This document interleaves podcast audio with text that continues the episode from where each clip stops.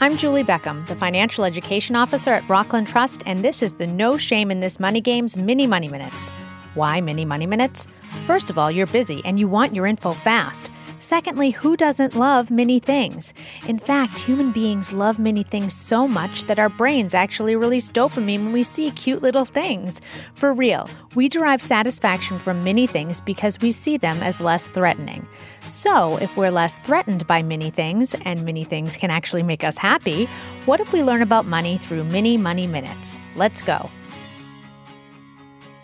Today's bite sized mini money minute pre approvals. Have you ever looked at your dream house and thought, I wonder if I can afford that? You can't. Just kidding, just kidding. Just wanted to see if you were paying attention.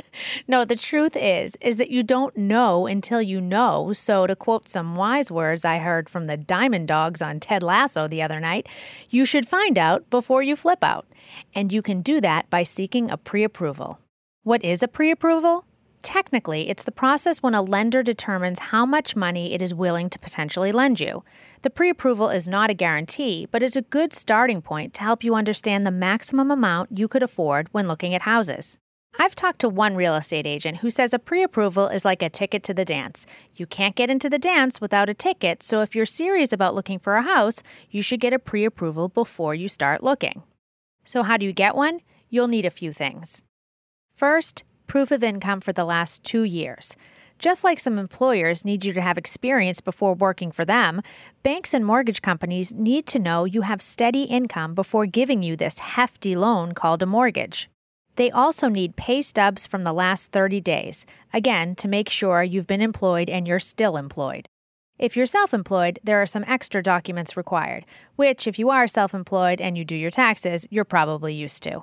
Next, lenders need proof of any assets or liabilities.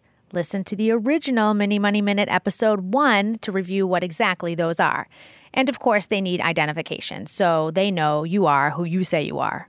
This seems like a simple list, but it can actually take some time and effort to gather this information, so be patient with yourself and your partner if you're working on this together, and set aside some time so that you don't end up in a panic or in a fight if something takes longer to obtain than you imagined. Also, try not to take it personally if things get, well, personal. If there's anything else in your life that affects your finances, like, for example, you pay or receive child support, or you just inherited money from a long lost uncle, they might ask you about that too. And they're not just being nosy, they're trying to get all the information they need to get you that pre approval you're looking for. So, what does the lender actually do with all of this information? Well, they check with your employer that you are in fact employed. They verify what your income is and what your assets are.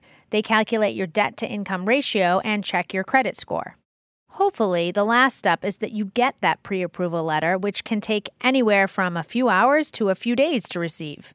If you don't get approved or get approved for less than you had thought, you can talk to your lender about ways you can lower your debt to income ratio and improve your credit score.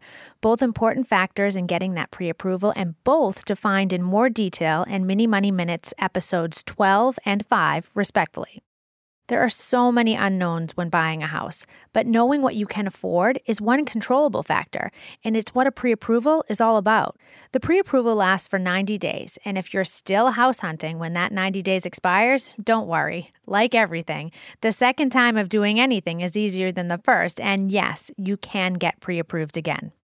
Getting your pre approval is one of the first steps of achieving homeownership. If you want to see the big picture of what the whole process will look like, I'll leave a link to our first time homeowners playbook in the show notes.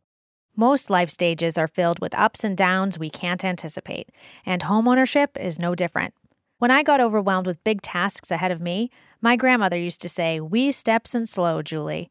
Maybe that's why I'm a believer of learning in bits. Maybe these mini money minutes will ease the anxiety of pursuing the lofty goal of homeownership. After all, everything is easier one step at a time. The No Shame in This Money Games podcast will return with some more bite sized mini money minutes. Until then, keep listening and keep learning with Rockland Trust, member FDIC, the bank where each relationship matters because we want you to have a healthy relationship with money at any age.